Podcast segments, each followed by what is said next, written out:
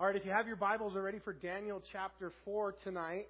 So it's been a couple of weeks, right? Last week was Georgia. The week before that was our update on the country of Georgia. The week before that, Pastor Gerald was here doing an update. And so, um, basically, last week was, was Shadrach, Meshach, and Abednego in the fiery furnace, right? And then this week, we're going to get the end of Nebuchadnezzar. And so, I remember I told you between chapter 2 and 3, there was a gap, probably a 15 year gap between chapters 2 and the fiery furnace. And then between chapters 3 and 4, there's a long gap, about 30 years, because from when, the time we meet Nebuchadnezzar, he's a young king. His dad, Nebuchadnezzar, is ruling in Babylon, who actually built Babylon. Nebuchadnezzar is in um, Israel, conquering Israel, when he gets the news that his father is dead or dying, and he rushes back from um, Jerusalem to Babylon um, probably to secure his place in the kingdom. But as a young ruler, he's a general in the army, and, and Babylon made how many uh, trips to Israel to conquer them? Do you guys remember? I told you this. Three trips, and Daniel and Shadrach, Meshach, and Abednego were taken in the first trip. Nebuchadnezzar was there again. His father was, was either ill or dying. He rushed back to Jerusalem. He becomes the king of Babylon. And from Nebuchadnezzar's reign, Babylon had already begun to be built.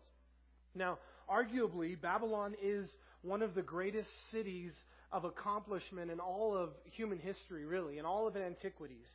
Um, Babylon would have been a city, had more people than the city of Philadelphia, way more than Salt Lake City. The walls, as I told you guys before, um, 49 miles of walls in Babylon that were um, 200 feet high and were so wide that they could ride two chariots abreast across the top of the walls. And then Nebuchadnezzar was a world conqueror. Now, we don't have those today, right? Instead, we have today basement dwellers and other such world leaders.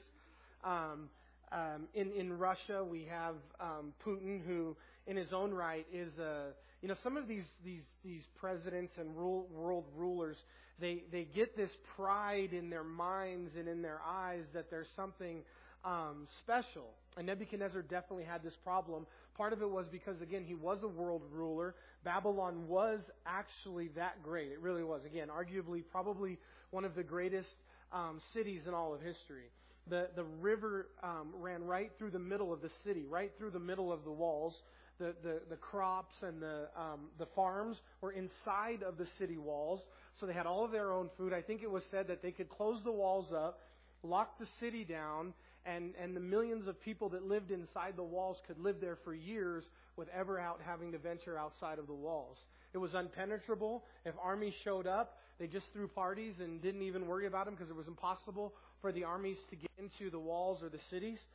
Um, he had one of the, the wonders of the world. How many wonders of the world are there? Seven wonders of the world. Can anybody name one of them? The Great Wall of China. Very good. Somebody said the pyramids. All right, you guys are pretty good. You got two. Anybody else? Niagara Falls? Grand Canyon? Very good. I, I honestly don't think I could have named one of them. Now I know what they are, but just to know it's seven wonders. So one of the eighth wonders of the world was um, a thing that, that Nebuchadnezzar built called the Hanging Gardens. It was said that you could see it for miles and miles around.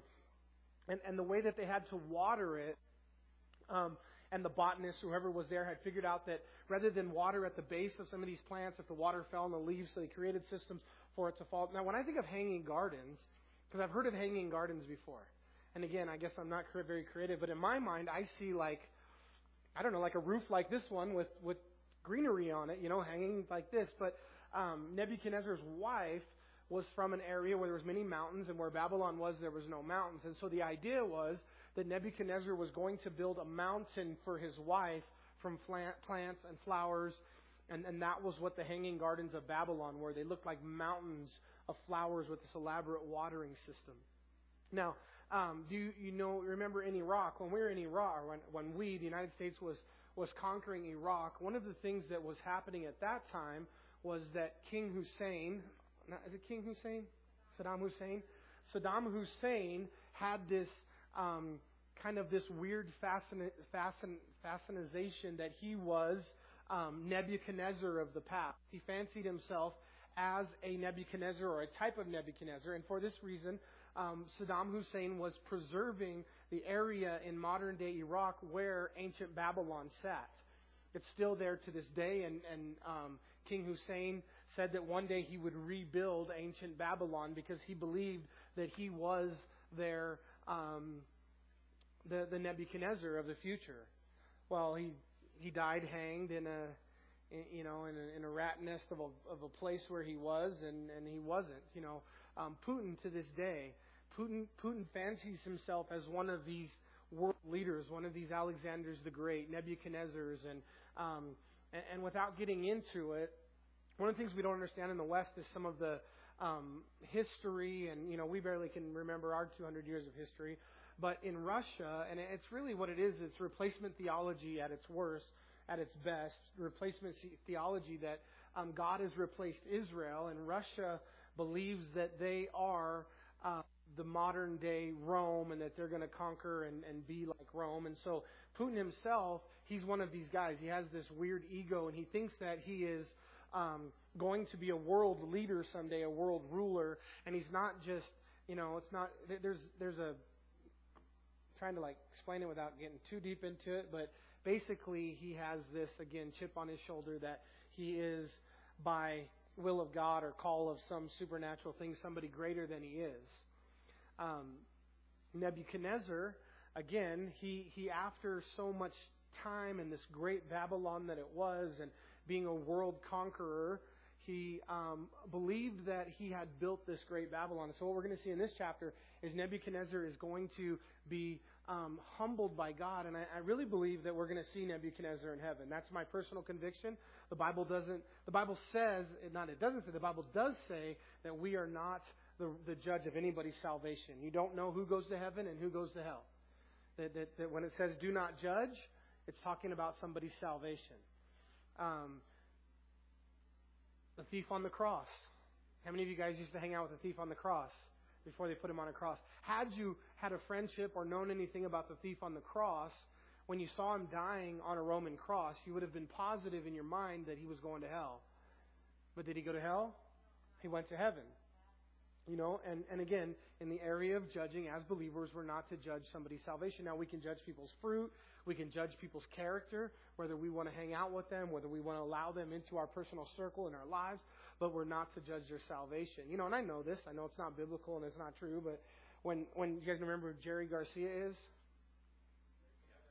He's the lead singer of the Grateful Dead, and Jerry Garcia led a revolution um, for for 40 years of, of people who, who did drugs and followed him around the nation and lived a debaucherous and a licentious lifestyle that, that he led and was really a guru for.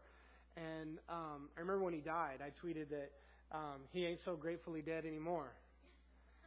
Basically, it's hot where he went. Now, again, I know that's not right because I don't know. Jerry Garcia could have got saved. He could be in heaven. He could have asked Jesus in his heart before he died. Um, but he doesn't. You know, I, I personally, uh, I'm getting way off now, but it's okay. I, uh, I, I heard a testimony of Bob Marley giving his life, and again, Bob Marley. If, if we're being, you know, honest with who Bob Marley is, Satan used Bob Marley. You, you know, what, what your kids and my kids and the culture that, that we live in today, and where pot has come to where pot was in the '60s, it, it is completely a revolution took place, and it's two completely um, polar opposite places of where where pot and marijuana was a was um, forbidden and terrible, and very few would actually do it to today, where it's more common than not. And part of that, it happened in the 70s and 80s through Bob Marley, and Bob Marley was the beginning of this pot uh, revolution that Satan was actually bringing, who, who you know knew where it was going and where it would go today, where it's now, you know, they're fighting to make it legal in all 50 states, um, and in many states. I think it's 11 states, um, with with more on board where it is legal now. And so, you know, Satan used him to bring that that marijuana culture to mainstream. And so, you know, again, you take a guy that Satan used, and his music, you know, didn't glorify God. Bob Marley was a Rastafarian. He believed in um, in uh, uh, Haile Selassie, and the Rastafarian religion believed that there was a prophecy that said when a black king was in, in king uh, was the king of Ethiopia, that he would be the Messiah. And so they believed that Haile Selassie, who was the first black king of Ethiopia, would was their Messiah. And when Bob Marley went to die, when he was dying, he died of cancer. And because of the Rastafarian beliefs, he refused medicine. He had cancer in his toe, turf toe, maybe from playing soccer, and it had it, it was cancerous. And they they could have amputated his toe and at the onset, and he would have been fine. But he wouldn't. He refused because of his belief. He ended up in the United States in a in a cancer ward, and it was there that he died. And when he died, his family and friends had gathered around him, and he he said out loud, he said, "Jesus, I'm ready. Come get me." And those that were there, some that didn't know what was going on, said, "Did he just say Jesus? Didn't he mean Haile Selassie?"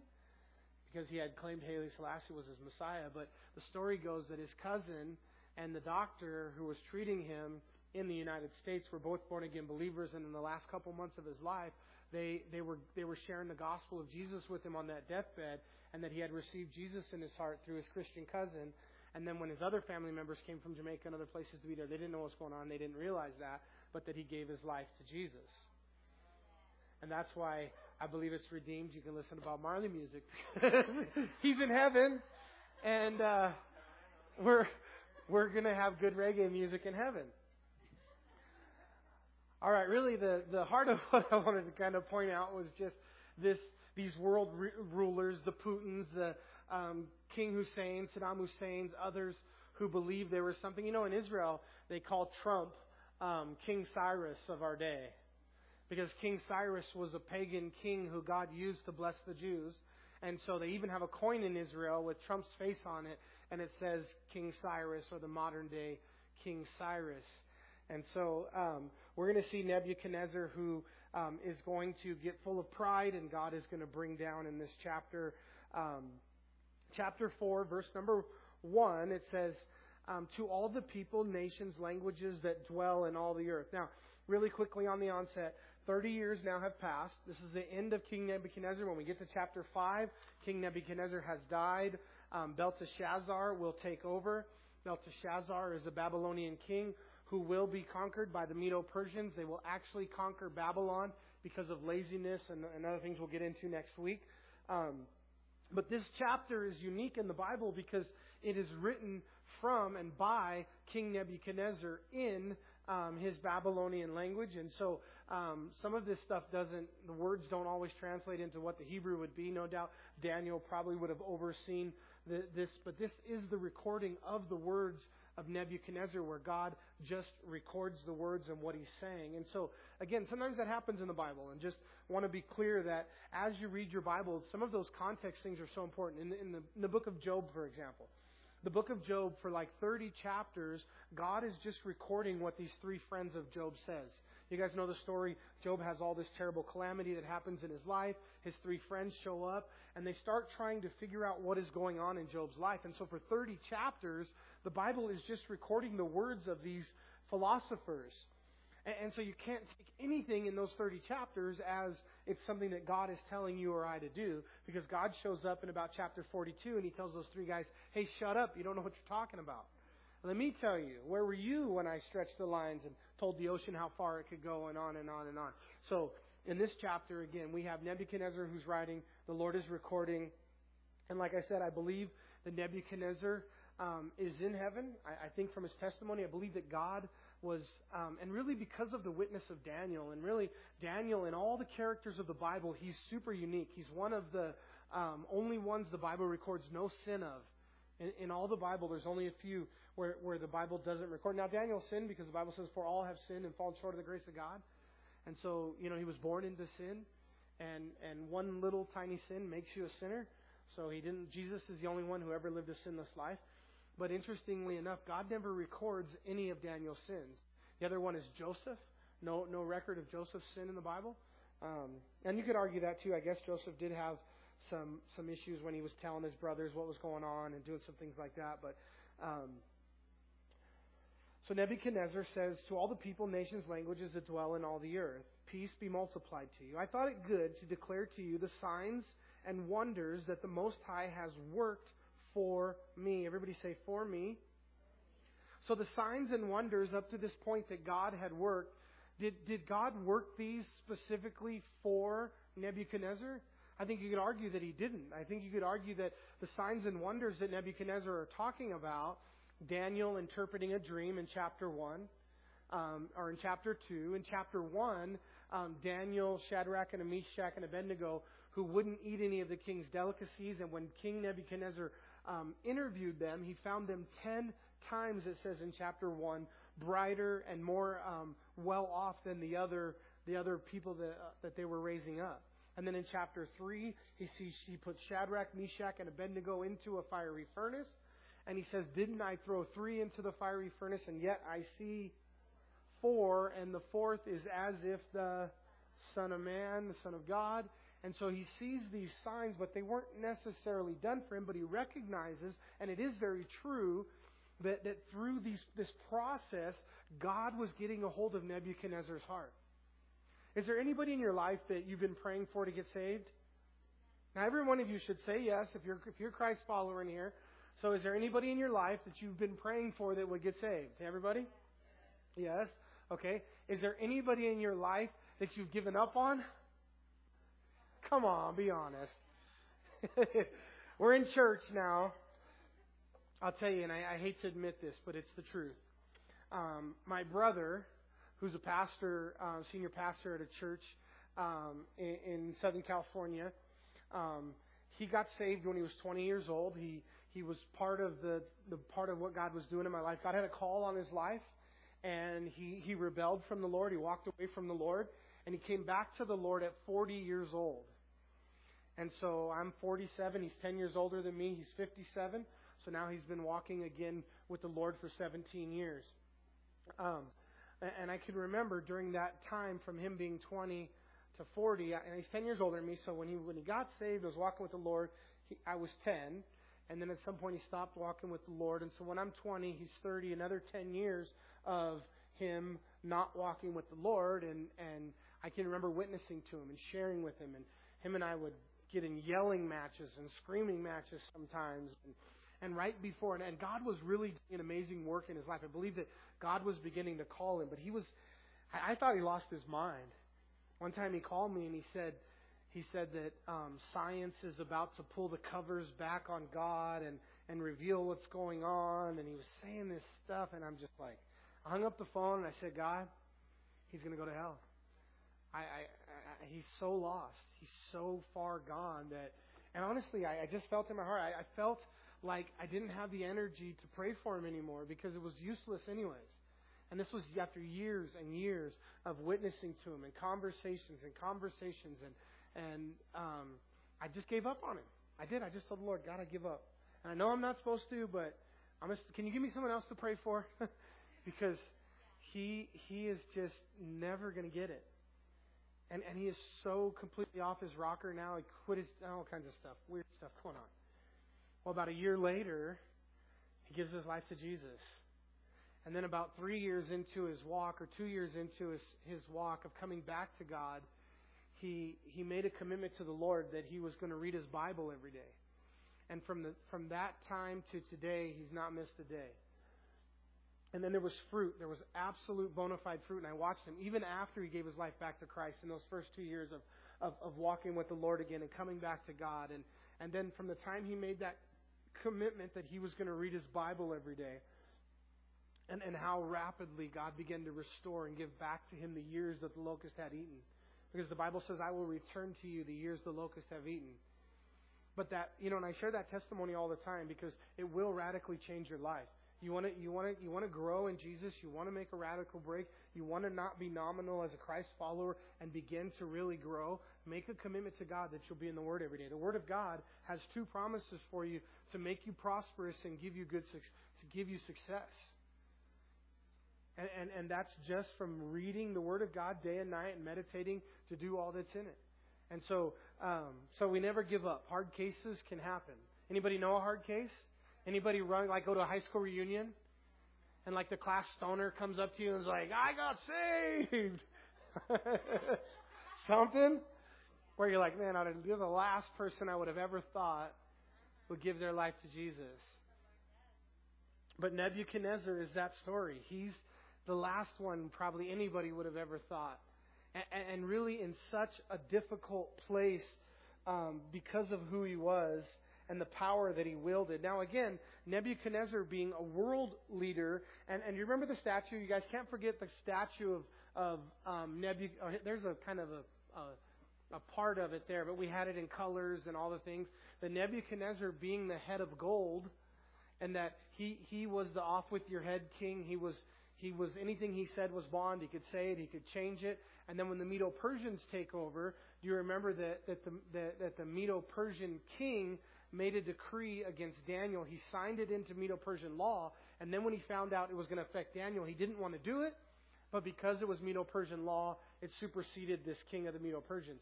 Well, Nebuchadnezzar was not that king. He could do anything he wanted. He was all powerful, he was a world ruler. And then he says, um, Peace to you, peace be multiplied to you. It almost sounds like a Pauline thing. And then he says in verse number um, 2, I think I just read that. Oh, yeah, I read that.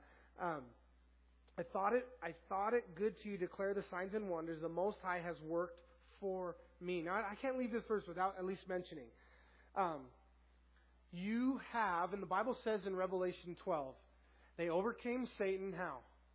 By the blood of the Lamb and the word of their testimony. Your testimony is powerful. You can all share your faith in Jesus by simply telling someone what God has done in your life. I can remember I, I spent a couple summers in Alaska, and I was witnessing to this person all summer long in Alaska. And I was telling them Bible verses and all these things, and, and I can remember it was like towards the end of the summer. And, and I stopped trying to convince them how much I knew and what the Bible was saying, and, and I just started to tell them what God had done in my life. And she, she looked at me and she was like, I can see the passion in your eyes for the first time. I can see the I can see the sincerity and the love in your heart for the first time. And I just started telling her what God was doing in my life. I stopped trying to tell her about, you know, scriptures and this and that and, and I just started sharing with her where I was and what God had done and how God had changed me. There's a power in your testimony. They overcame Satan by the blood of the Lamb and the power of their testimony. And here we're just going to get the, the powerful testimony of how God changed Nebuchadnezzar's life. And then he says, um, in verse 3 how great are, are his signs and how mighty are his wonders. His kingdom is an everlasting kingdom, and his domain is from generation to generation. Now, King Nebuchadnezzar, because of these signs and wonders, he knows who the God of Israel is. He knows who the God of heaven is. Let me, let me just remind you a few of the things that Nebuchadnezzar said. Look at what he said in chapter 1 in verse 20, he says, In all manners of wisdom and understanding about which the king examined them, King Nebuchadnezzar, he found Daniel and his friends ten times better than all the magicians, astrologers who were in his realm. That was in the beginning in chapter 1. He saw Daniel, Shadrach, and Meshach, and Abednego who just wanted to serve their God, and, and he found them ten times better than the rest. So he's already, God is already beginning this witness. And then when we get to chapter 2, in verse 47, um, Nebuchadnezzar has thrown Shadrach, Meshach, and Abednego in. No, that's not in chapter 2. Daniel interprets the dream, and he's giving Daniel um, the credit for interpreting the dream. Look what he says in chapter 2 and verse 47. And the king answered Daniel and said, Truly your God is the God of gods, and the Lord of kings, and the revealer of secrets, since you could reveal this secret. And then the king promoted Daniel and gave him great gifts. So that was after Daniel interpreted the dreams. Your God is the God of gods. He, he is, I wish he would have said he's the King of kings and Lord of lords. And then in chapter 3, after Shadrach, Meshach, and Abednego go into the fiery furnace and come out, this is what Nebuchadnezzar says in chapter 3 in verse 28. And Nebuchadnezzar spoke, saying, Blessed be the God of Shadrach, Meshach, and Abednego, who sent his angel Jesus, to, and delivered his servants who trusted in him, and they have frustrated their king's words and yielded their bodies that they should not serve nor worship any God except their own God. Therefore I make a decree that any people, nations, language which speak anything amiss against the God of Shadrach, Meshach, and Abednego shall be cut into pieces, and their house shall be made into an ash heap, because there is no God who can deliver like this. This is his, history, three occasions where God had done something so powerfully that this king was willing to admit, and knowing that he was the head of gold, that this God was the God of kings. He was the God of gods. He was the greatest of the gods. And they would have been polytheistic and believed in all kinds of gods. And so now here you come to this point in Nebuchadnezzar's life, and he knows the truth. But listen, the truth, that, you know, the Bible says that, that, that you shall know the truth, and the truth shall set you free. But, but the truth in itself, unless you surrender to the Lord God as your Lord and Savior, you ask Jesus, you give lordship of your life to God, to Jesus as your Lord and Savior. You know, the Bible says that the demons believe and tremble. We have to define the word believe. Oh, I believe in Jesus. That's fine, but that doesn't mean salvation. Believing in Jesus is not going to heaven. Oh, what is the Bible says if you trust and believe? Well, yeah, if we define what believe means, because the demons tremble and believe, they're not going to heaven. If you believe something, there's action behind it, right? Just like the word love. Oh, I love my wife.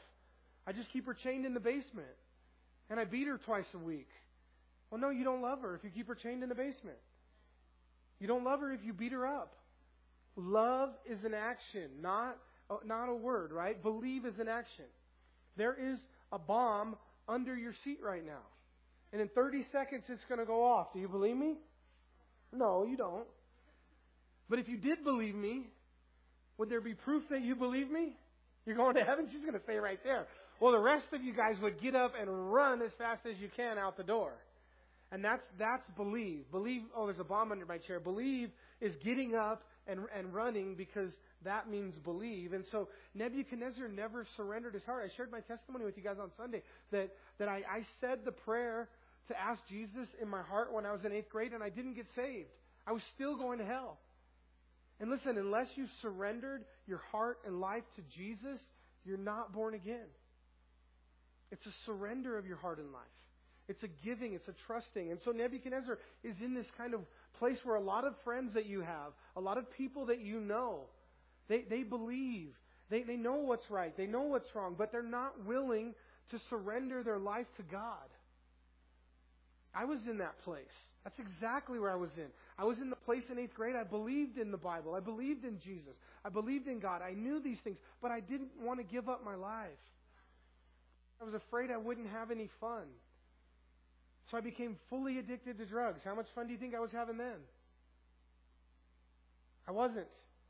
I was in bondage. I was miserable. I was going to end up dead or in jail or and and and and God set me free. I didn't experience joy until I surrendered my heart to God. Those things that I wanted, that the, why I wouldn't surrender, I never experienced those things until I surrendered. And so whatever holds you back, God wants to give you that. So as you surrender your heart and life to God, the Bible says God gives you the desires of your heart. And so Nebuchadnezzar is in this place where he knows the truth, but he hasn't yet surrendered. And then in verse 4 he says, I, Nebuchadnezzar, was at rest in my house and flourishing in my, in my palace. And I saw a dream which made me afraid. And the thoughts of my bed and the visions of my head troubled me. And so Nebuchadnezzar is, um, he's in this place where it's really dangerous for kings. We're going to see this, and we saw this in the life of King David, where King David was older, they had conquered, there was peace all around, the palace was grown up, his place was done and finished, he had wives and children, and he was kicking back and taking it easy late in life. And this is where he fell into the sin with Bathsheba. And so Nebuchadnezzar has reached this point. There's no more worlds to conquer. They've conquered everything. The, the city is, is absolutely phenomenal and built and done. And Nebuchadnezzar is there and he's kicking back, and it says he has a dream. Now, I, I, I could probably skip this next part, but let's talk about it for a minute. Has anybody ever seen a vision, a God, heavenly vision? Has God shown or spoke to you in a vision? How about a dream? Has God spoken um, to you in a dream? Um, I, I think I've seen a vision one time. I was young in the Lord, and, and I believe the vision it was a graveyard, and there was empty graves, and there was a light shining out of the grave in the form of a cross. And I believe it was a part of, of God's call on my life to lead souls to Christ as what God was doing in my life, and what God was was the vision that God was giving me for the future. Um, but still to this day, God has never really explained that. I personally can't honestly say that um, God has spoken to me through a dream. Um, one, one of the things that's happening in the world today is that Muslims are coming to Christ in great numbers in places like Iraq, especially or in, in Iran, especially in Iran. Right now, I don't know where the organizations are that that monitor this stuff and how they count it, but you remember 10 years ago there was an underground church in China, and the fastest growing revival on planet Earth was happening in China 10, 15 years ago. Today, as we stand here today, the fastest growing revival on planet Earth is happening in Iran. You know what's hap- you know what the, the problem in Iran is? There's no Bibles. There's no Bibles. They, they don't have the Word of God. So it doesn't limit God. Do you know what God's doing instead in those places? He's having to speak through dreams and visions. But you know, the, the visions and the dreams are consistent all the way through because the people don't get saved in the dream. They don't have a dream of, of Jesus and then he leads them into salvation. Usually, all the ones I've heard, all of them that I've heard, is that he leads them to a person and the person leads them to Jesus. Every one of them. They have this dream. They, now they, they've seen Jesus in the dream. They know he's real. They know he's there, but they're not yet necessarily saved because they didn't get saved in the dream. Maybe God showed them a picture of a person, and the next day they were in the market and they look up and there's the person in their dreams. Now, I, I've, I've, I personally have met one of these people um, right here, of all places, believe it or not, Grantsville, Utah. We have a family, Grantsville, Utah, the Smiths, and he is a um, bo- no, that's plants, birds of prey biologist, and his specialty is birds of prey. So what he does out here at Salt Lake City Airport is he traps birds because the birds are very dangerous to the planes.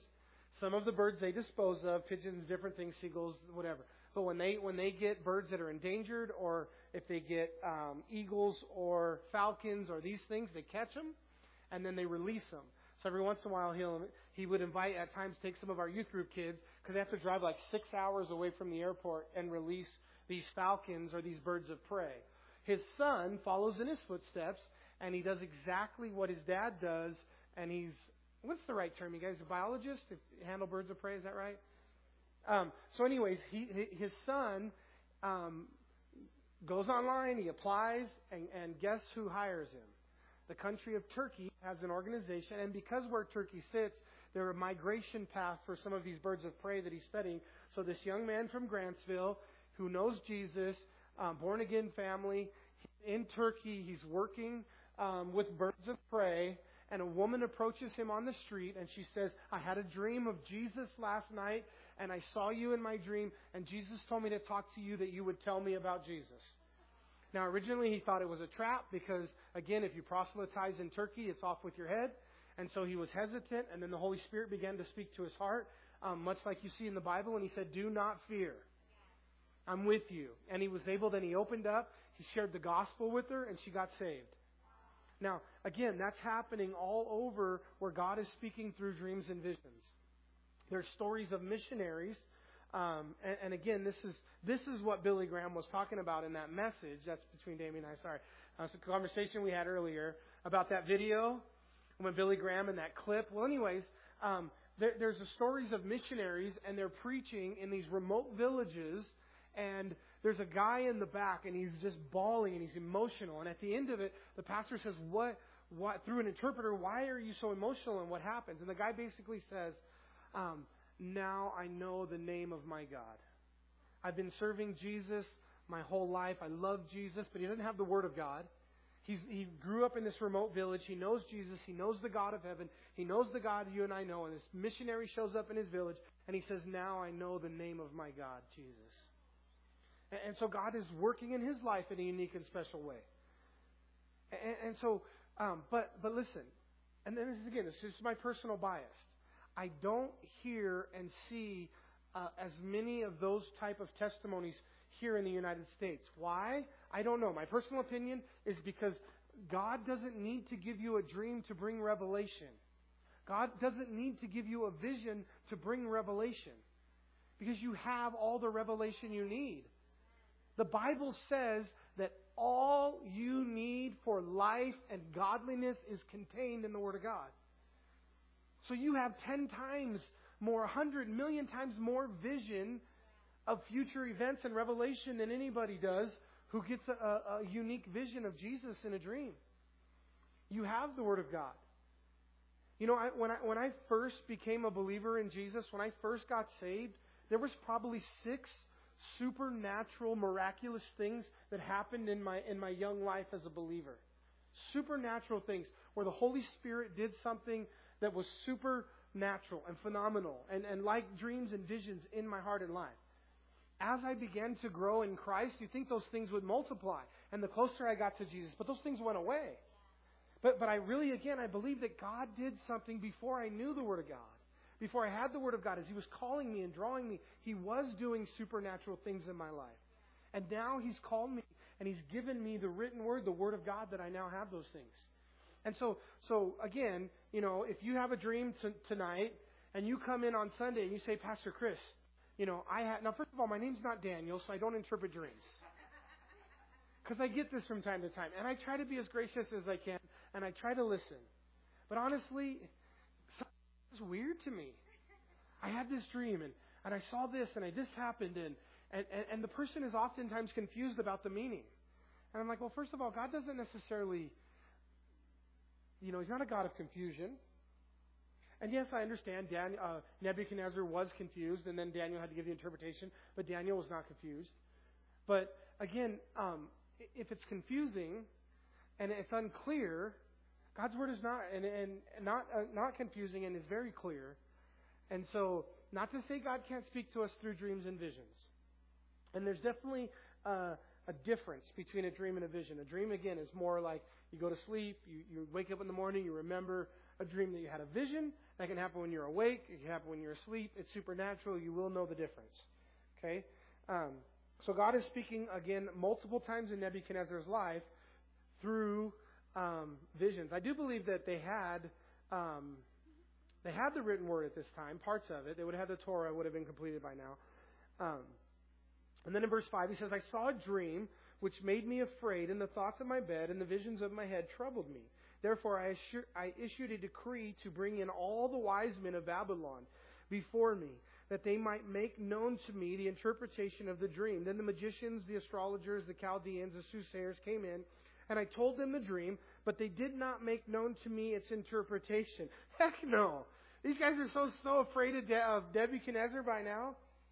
I, I kind of get this impression that, that houses were really nice in Babylon. I don't think, not only I think was the, the city one of the greatest cities in antiquity, but every time you see it multiple times as you read, when Nebuchadnezzar gets fired up, he says two things.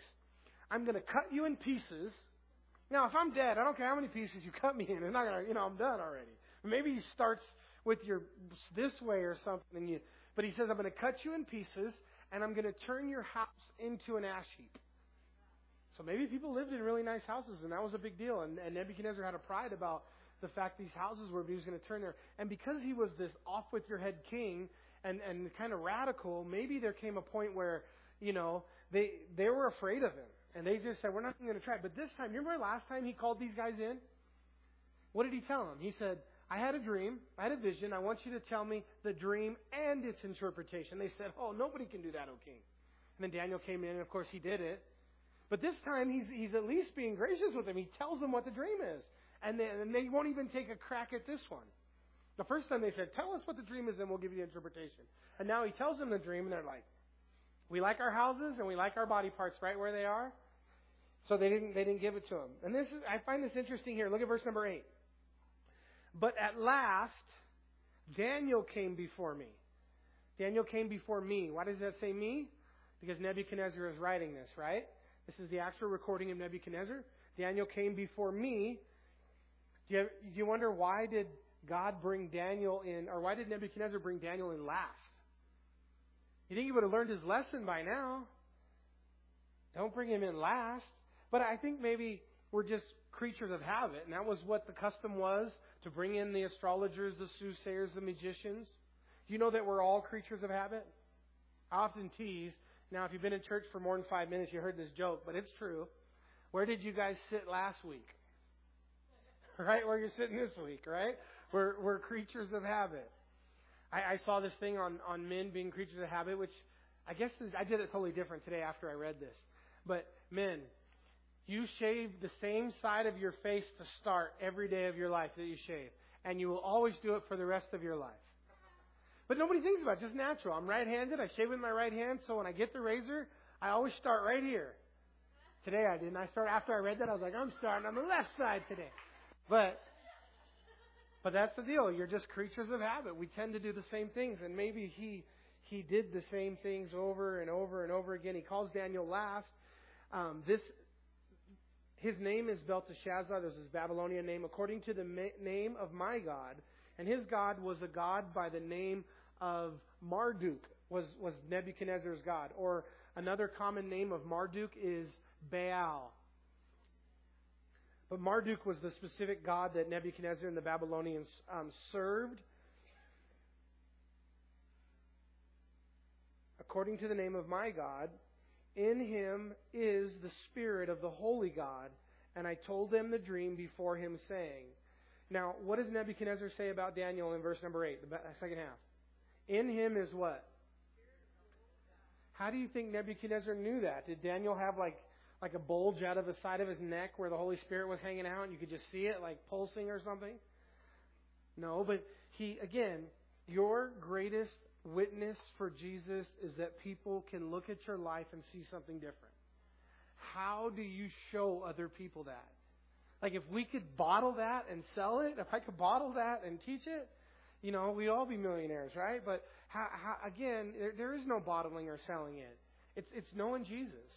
And, and the Bible says that you have a countenance. There's a light, that the light of God shines through you. Jesus said, let your light so shine. And again, some, um, when the Holy Spirit is on you, when God is working in you, when you're speaking to somebody in love, they can see a difference in you. They can see the Holy Spirit. The other thing the Bible says is that when, when things are going all around you bad and you have a peace that surpasses understanding, like it says in Philippians 4 6, be anxious for nothing, but in all things by prayer and supplication, let your requests be made known to God, and the peace of God, which does what? Surpasses understanding, will guard your hearts and minds in Christ Jesus. That's what the world can see. That's what your unbelieving friends can see. So if you're if things are going bad in your life or around you and you're complaining all the time, people are going to have a hard time seeing that peace. And, and, and they're going to be freaking out and complaining all the time. And they're going to feel like you should be complaining and freaking out. But if you can have a peace, you're like, well, what do you do? You rub your ears and say, Woosa? Is that how you do it? Woosa. No, I know Jesus, and I don't know how it happens. I have a peace that surpasses understanding as I guard my heart and mind through Christ Jesus. But again, for all of us, right, we would all love that badge of honor that the people around us would say of us, this person is full of the Holy Spirit I can just see it in him. And then he's even going to say exactly what I just shared, why he's going to say that. Look at verse 9. And then Belteshazzar, chief of the magicians, a little side note, you have to know this. Um, Belteshazzar is who? It's Daniel. That's his Babylonian name, right? We're talking about Daniel. So read verse 9 with me again. Daniel, chief of the magicians. If you take the word magician and you cut it off from the C, what's the first four letters read? Where do you see the Magi in the Bible? Where? With baby Jesus, little baby Jesus. How many magi were there? We don't know. We know they brought three gifts. So we always assume the three wise men. But technically, we don't know. Oh, I don't know. It could have been three, could have been ten. But um, three is good enough for me. Uh, but, anyways, they came from the, the Magi in, in Matthew chapter 2 it says they were kings of the east. They came from Babylon. So th- this same group that Daniel spent 80 years with, training these guys and pouring into these guys, and somehow God revealed to them as time went on about this star that they one day would go out and find. And it's the same, because you always wonder, how did these guys know to go look for Jesus? This is the connection right here. That Daniel was friends and Daniel trained these guys and told them, and this the magicians, the magi, are the same guys that, that years later would have come and found baby Jesus. And then it says, um, because I know that the Spirit of the Holy God is in you. Somebody say two times. That's the second time Nebuchadnezzar mentions that. And no secret troubles you. He says, Daniel, you don't get, you don't get rattled by things. Again, the peace of God that surpasses understanding will guard your hearts and minds through Christ Jesus. So you don't like the president that was that was elected. You don't like the law that was passed. And yet you're not you're not ruffled by that. You're not rattled by that. Yeah, I don't like it, but it doesn't Jesus is still on the throne. God still wins in the end attitude. And when, when people, again, when they see that these things don't rattle you so easily, they see the peace and the Spirit of God who lives in your life. And Daniel had this in spades, and this is the second time. Nebuchadnezzar is going to say it a third time. And when the Holy Spirit repeats something three times in one chapter, that's an absolute teaching point. That the Spirit of God resides on Daniel, and, and no sin is mentioned of this guy. So then he says, um, and again, Jesus said that he's going to go, and when he goes, he's going to send a helper or a comforter. And then in Acts chapter 2, the Holy Spirit or that comforter that Jesus promised was poured out upon the disciples on a day we call Pentecost. Pentecost means 50. It would be 50 days from the resurrection. And so you count 50 days from, from Passover to um, the next Jewish holiday, these four holidays in the fall. And the last one was the day of Pentecost, where the Holy Spirit was poured out. And it says, when the Holy Spirit came upon them, they, they were filled with power. Remember that? And the purpose of the power was to make them witnesses. So that we would become witnesses. The Holy Spirit shall come upon you so, that you will be my witnesses. And again, this is the witness of Daniel. Now, again, which I won't get into actually. I got to be careful with this rabbit trail. Um, this is prior to Jesus dying on the cross. So Daniel would have not been daily filled with the Holy Spirit. Not like you and I. Jesus said John the Baptist was the greatest of all the prophets. But he said you and I are greater than John the Baptist. Now, I don't think any of us would fancy ourselves greater than John the Baptist.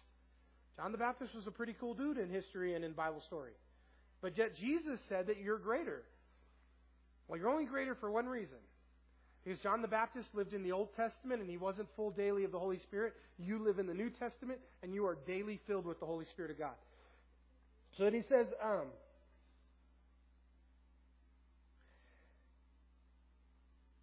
when we get to the third time that he says he's full of the Holy Spirit, I want to pray and see and and and um, maybe take a quick opportunity to um, give you an opportunity to be baptized in God's Holy Spirit. It's very important that we are baptized in the Holy Spirit. It's a separate experience from salvation. If you're looking at me like, oh no, you're going to baptize me in the Holy Spirit, and I'm going to start speaking in tongues and shaking, you don't understand the Holy Spirit. That's not what I'm talking about. It's a biblical experience. Speaking in tongues is a manifestation of being filled in the Holy Spirit, but it's not the only one, and it's not necessary, and it's it's a byproduct. It's a gift of the Holy Spirit. But being filled with the Holy Spirit and, and, and having that, that is a matter of asking. Jesus said, You have not because you ask not. And, and, if, and, if, and if earthly father knows how to give good gifts to his children, how much more will your heavenly father give good gifts? And in context, how much more will your heavenly father give the Holy Spirit to those that ask? And so we ask. You know what I tell people is in the baptism of the Holy Spirit, because maybe you've had a, a weird experience with, with, with some people abusing the gifts of the Holy Spirit, so you're afraid of that idea. Listen, don't be afraid of anything God has for you. Whatever God has for you, say to God, if you have a heart that says, God, I want all that you have for me, your life will so change in Jesus. Just to, to have, embrace, and keep this heart. God, I want all that you have for me. And the reality is, we can all voice that with our lips right now. I can ask you guys all to say, God, I want all that you have for me. But the reality is, unless you mean that in your heart. And many of us will have reservations because there are some things in our life that we, we want to hold on to. And getting to that point in your life where you say, God, I want all that you have for me. And so then in verse number 10, he says, These were the visions of my head while on my bed. I was looking, and behold, a tree in the midst of the earth. Now, it's just his dream. I'm going to kind of jam through this. The tree grew and became strong. Its heights reached the heavens. And it, and it could be seen to the ends of all the earth. Its leaves were lovely, its fruit was abundant, and in it was food for all. The beasts of the field found shade under it. The birds of the heaven dwelt in its branches, and all flesh was fed from it. I saw in the vision of my head while on my bed, and, the, and there was a watcher, a holy one, coming down from heaven, and he cried with a loud voice. Now, he calls this a watcher, a holy one from heaven. I, I see this as simply an angel. We know that it's a holy one from heaven. So if it comes from heaven, it can only be one of two things.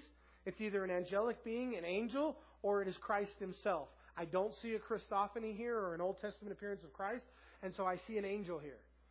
That, that again, in this Chaldean language that, that Nebuchadnezzar would have written this in, had he written this in something we, we more readily understand, we could probably interpret this very clearly, but he calls it a watcher. I believe he's talking about this messenger was an angel. Okay?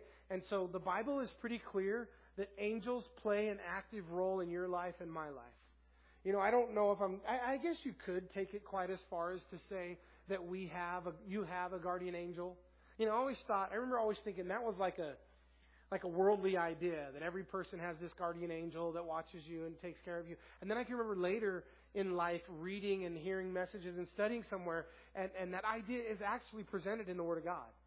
That, that we do have um, guardian angels, that we have the angels who God has put over our charge to watch us and keep us. And, um, and, and, and it's very clear, without getting into angelology right now, that angels do play an active role in the earth, in our lives. Um, how many of you guys ever seen those videos? Let me see a video where um, it's like on a traffic cam, and this kid is walking, and there's this like bus coming, and the kid just like like that, like he moves like 20 yards in like half a second, and he doesn't even really realize what's going on. The bus keeps going. Anybody see that? I think that was an angel that moved that kid. But they don't like to get caught on camera, and they're fast. Um, but you know, again, all right. I'm not talking about angels today. No angelology. Maybe maybe one day we'll do some angelology study. And then he says, um, verse 14, he cried aloud, and thus he said, Chop down the tree and cut off its branches, strip off its leaves. This is a part of his dream. He has this dream, this wonderful tree, all this fruit, all this cover. And then 14, it says, Chop it down, let the beast get out from under it, the birds from its branches. Nevertheless, leave the stump. This dude's going to become stumpy, and that's exactly what's going to happen to him. God, the interpretation now, again, I'm not Daniel, but I read Daniel's interpretation, so I can tell you what the interpretation is. Daniel, uh, God is going to cut Nebuchadnezzar off at the stump. He's not going to kill him. He's going to cut him off at the stump to humble him. And, and then see what he wants to do if he'll, if he'll repent and, and give his life to God. Um, we'll see the results of that. And the roots of the earth, bound with a band of iron, bronze, tender grass fields, and let it be wet with the dew of heaven, and let him graze with the beasts on the grass of the earth, and let his heart be changed from that of a man, and let him give the heart of a beast, and let him seven times pass over. I guess there's a medical condition that's happened in other times in other places. Because what's going to happen is, you guys know the story, right? Nebuchadnezzar is going to basically believe in his heart that he's an ox, and and he's gonna he's gonna eat only grass, and he'll like skip the weeds and eat the grass like an ox would. His his hair is going to start to grow a little different on his body and kind of become feathery. His nails are going to start to grow because he doesn't trim them or do anything, and they're going to grow like a beast. And for seven years, Nebuchadnezzar in his mind, you can go out and talk to him and have a conversation with him, and he won't realize, he won't recognize you're there. He won't speak words. He'll just act and believe in his mind that he is an ox for seven years. And I guess there's some medical term for this. It's happened at other times where people believe they're a wolf or they're an ox or they're a dog and they get stuck in this, this mindset that they're an animal. Well, that's basically what's going to happen to Nebuchadnezzar. Um, in verse 17, it says, This decision is by the decree of the watchers. And again, that would be the angel. And, and the sentence by the word of the holy ones, in order that the living may know that the Most High rules in the kingdom. Do you guys highlight, underline your Bibles?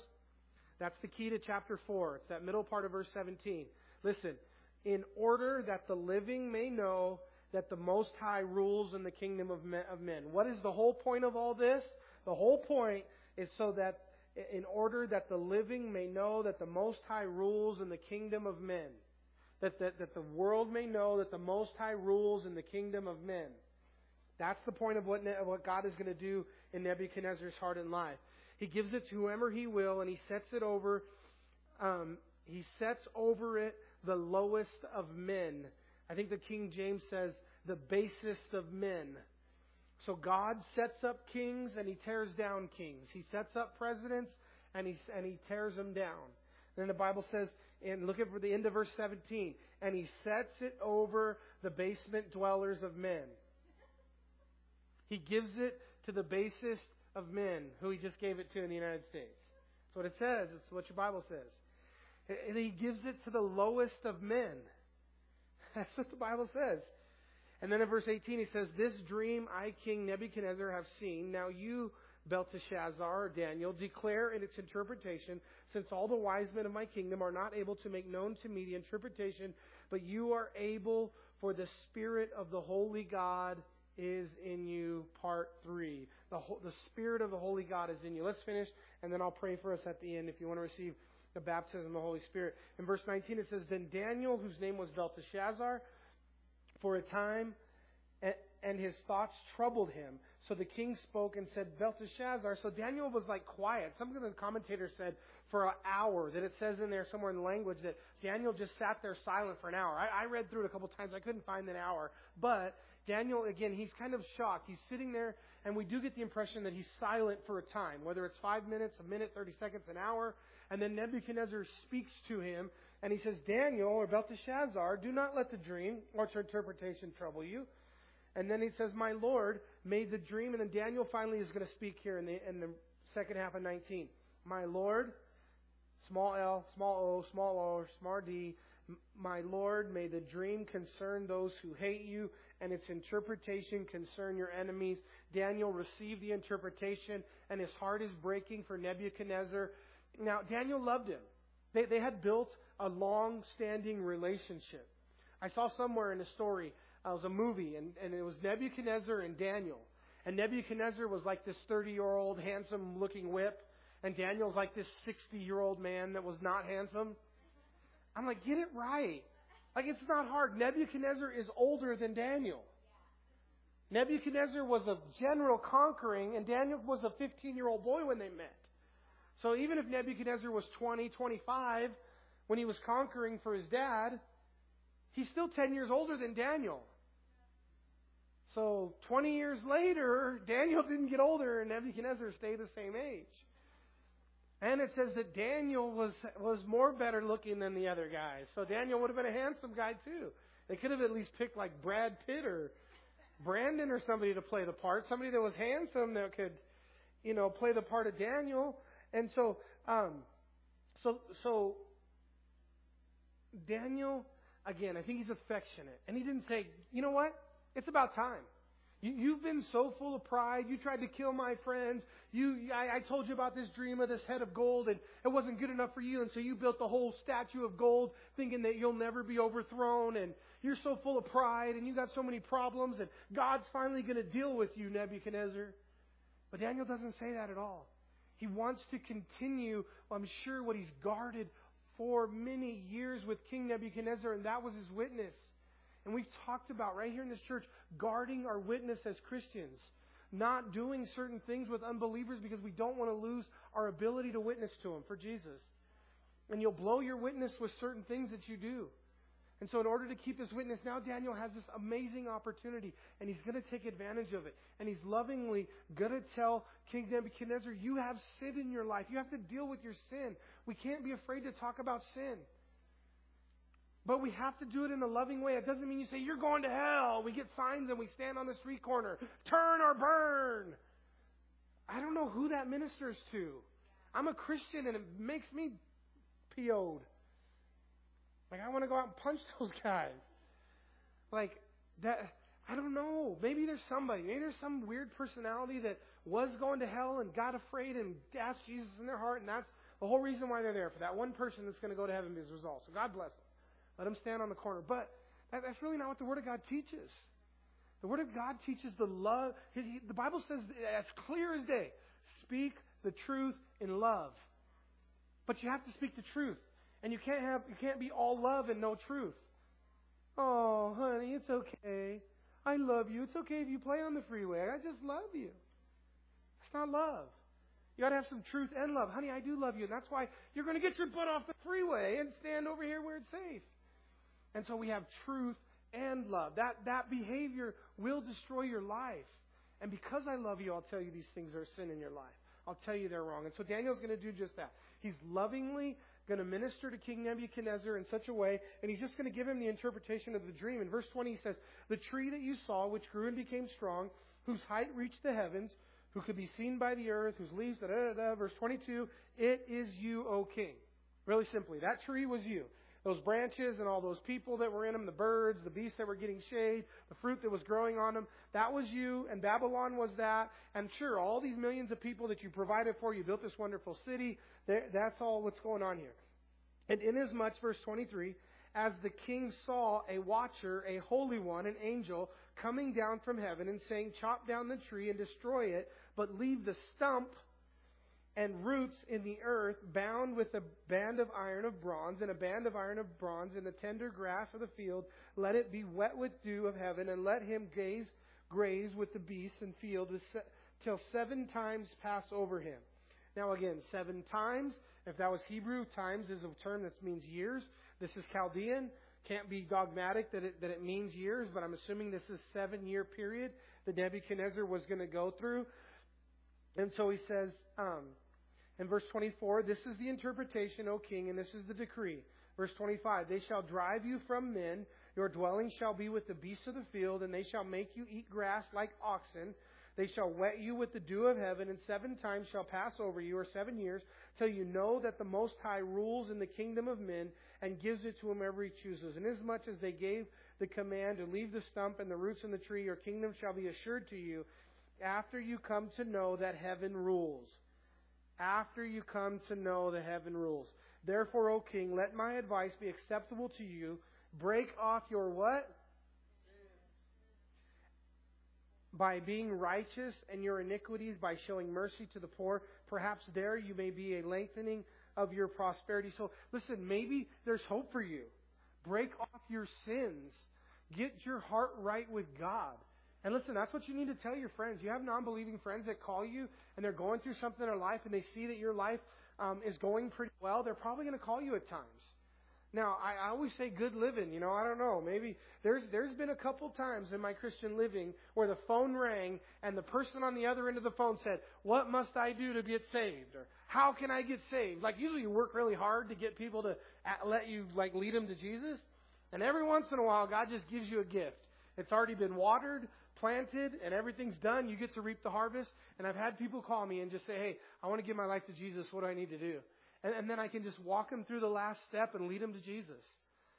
And, and so here Daniel is um, going to tell them, but you have to tell them, listen, when your friends do call you, and those calls do come, you have to tell them, listen, this lifestyle that you're choosing, it, it comes with um, it comes with consequences, and you have to get your heart and your life right with God.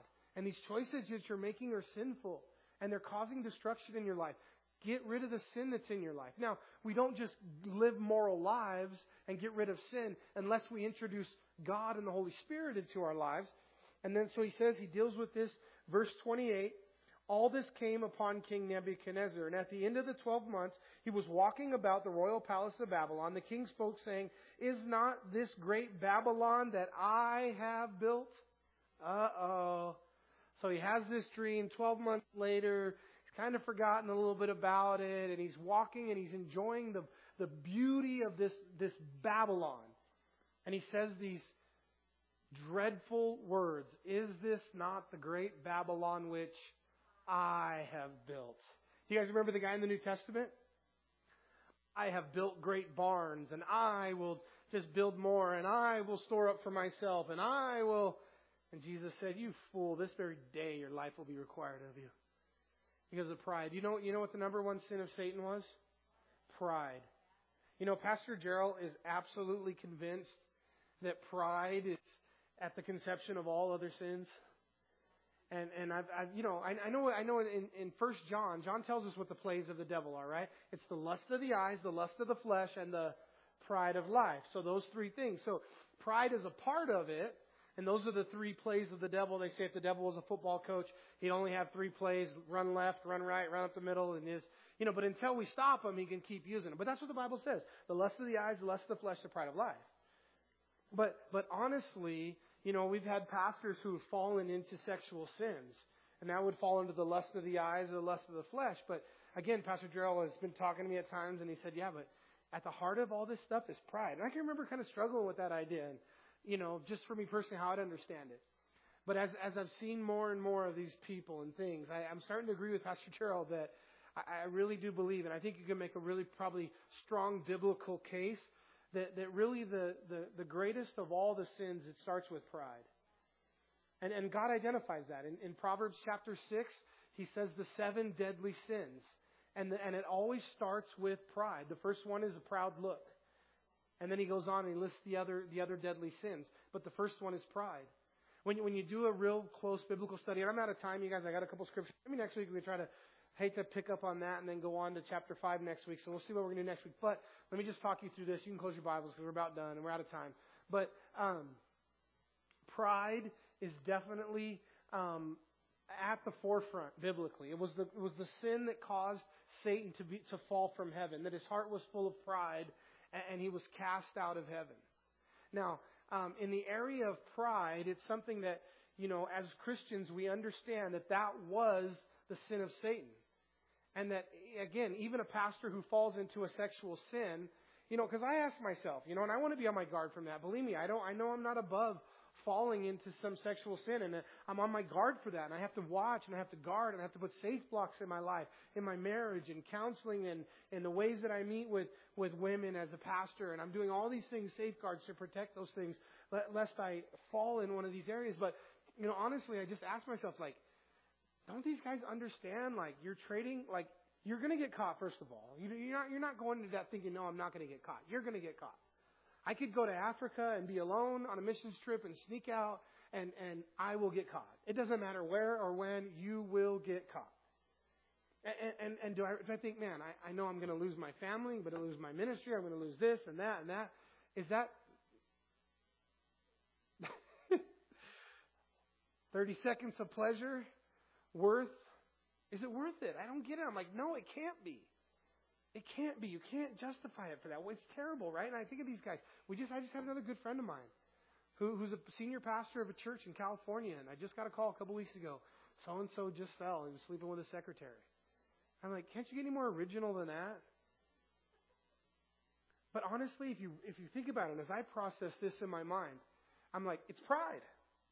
It's not about the act. It can become, but it really it's so much more than that. It's getting, it's it's it's it's pursuing, it's power. It's all those things that go into the, the, the pursuit. And really, that's about pride. And so, really, even that, pride is at the heart of it. Amen? Now, the Bible says to humble yourselves. Now, one thing, and I, I get kind of challenged on this sometimes, but I'm not switching. I never pray that God would humble me. And I have people come up after all the time. Oh, I pray that all the time. Well, good for you, but not me.